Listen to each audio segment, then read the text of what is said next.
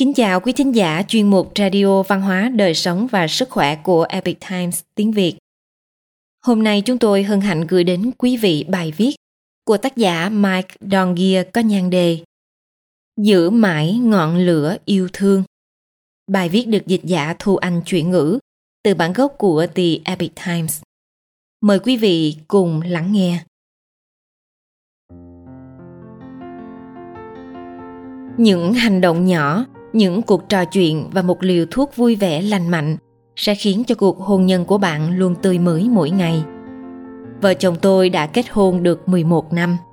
Đó là thời gian không đủ dài để chúng tôi quá tự tin vào cuộc hôn nhân viên mãn của chúng tôi.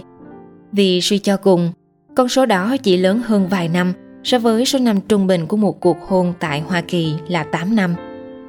Nhưng thời gian đó cũng đủ lâu để chúng tôi cùng trải nghiệm những cung bậc thăng trầm của cuộc sống, để chúng tôi có thể nhìn thấy nhau ở thời điểm hạnh phúc nhất và đau khổ nhất và để chúng tôi cùng gìn giữ cho nhau những điều tốt đẹp nhất. Trong khoảng thời gian đó, nổi bật nhất vẫn là mối quan hệ của tôi với một người không có thể so sánh với bất kỳ người nào khác trong đời tôi. Chúng tôi không chỉ tiếp tục yêu thương nhau mà trong những năm gần đây, sự hòa hợp của chúng tôi đã lan tỏa đến rất nhiều lĩnh vực trong cuộc sống và quán xuyến vào những mối quan hệ của cả hai. Và dĩ nhiên rồi, chuyện tình của chúng tôi vẫn chưa viết xong. Chúng tôi hy vọng sẽ giữ mãi ngọn lửa yêu thương này trong suốt cuộc đời.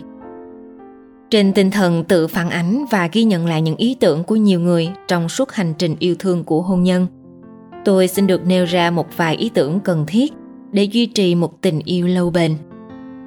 Cả hai cùng nhìn về một hướng. Bạn đã bao giờ gặp một người bạn đã lâu không gặp? Và họ dường như là một con người khác. Đó là bởi vì tất cả chúng ta luôn thay đổi để thích nghi với hoàn cảnh của chúng ta và cách chúng ta diễn giải trải nghiệm của mình.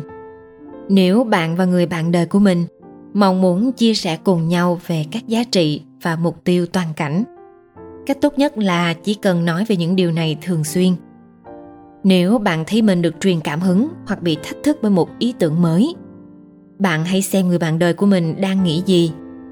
Nếu bạn khao khát điều gì đó quá mới mẻ hoặc quá khác biệt với người thương, hãy đặt nó sang một bên. Không nhất thiết bạn phải luôn đồng ý. Bạn chỉ cần nói về những điều này để bảo đảm rằng hai bạn sẽ không trở nên xa cách. Chia sẻ những câu chuyện riêng tư cũng sẽ tự nhiên giúp hai người bạn đời thấu hiểu nhau hơn tránh làm tổn thương nhau. Một số hành động nhất định gần như không thể hoàn tác trong một mối quan hệ.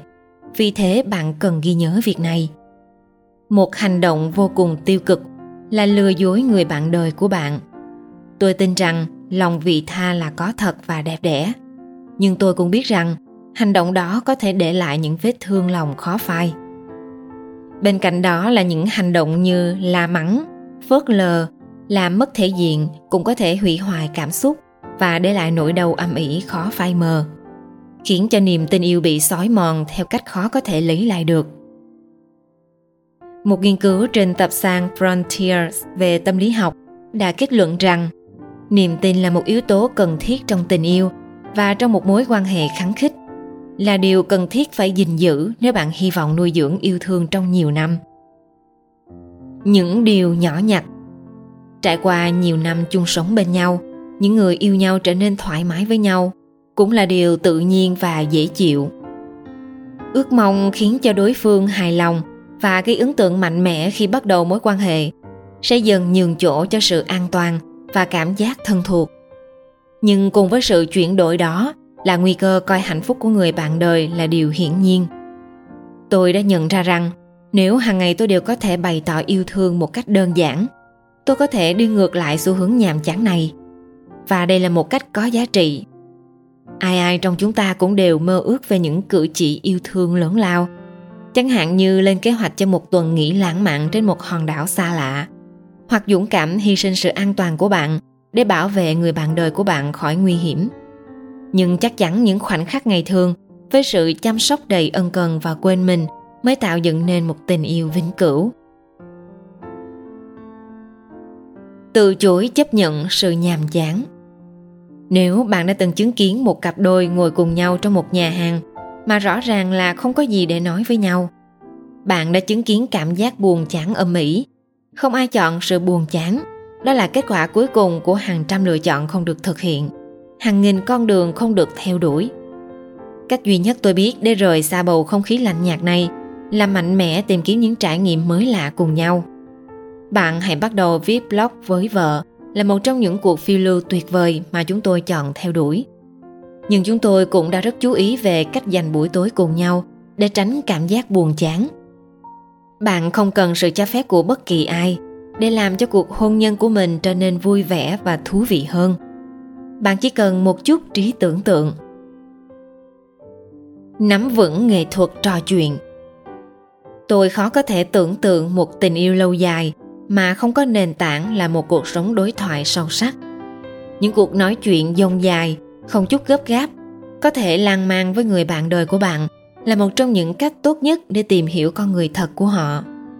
Để thấu hiểu và được ai đó thấu hiểu là cảm giác tuyệt vời nhất trên thế gian và là một trong những cách tốt nhất để củng cố một mối quan hệ khăng khít. Theo kinh nghiệm của tôi, trở thành một đối tác trò chuyện tốt không phải là quá thông minh hay dí dỏm mà là thái độ sẵn lòng lắng nghe và thông cảm. Mỗi người đều thú vị, không thể tưởng tượng nổi nếu bạn muốn biết sự thật về thế giới của họ. Nhưng chiếc chìa khóa để mở cánh cửa này là hãy để cho vợ chồng của bạn thấy rằng bạn đang sẵn sàng lắng nghe và tôn trọng. Chỉ cần vui vẻ với nó. Một ngày nọ, vợ tôi ở nhà một mình khi người quét ống khói đến để dọn dẹp lò sưởi đốt củi hàng năm của chúng tôi. Khi tôi đi làm về, vợ tôi kể với tôi rằng người thợ ấy đã thân thiện như thế nào và anh ấy đã nói chuyện với cô vui vẻ như thế nào trong suốt thời gian anh ấy làm việc. Một điều mà anh ấy liên tục nhấn mạnh là chúng ta nên tận hưởng lò sưởi của mình và chỉ cần vui vẻ với nó.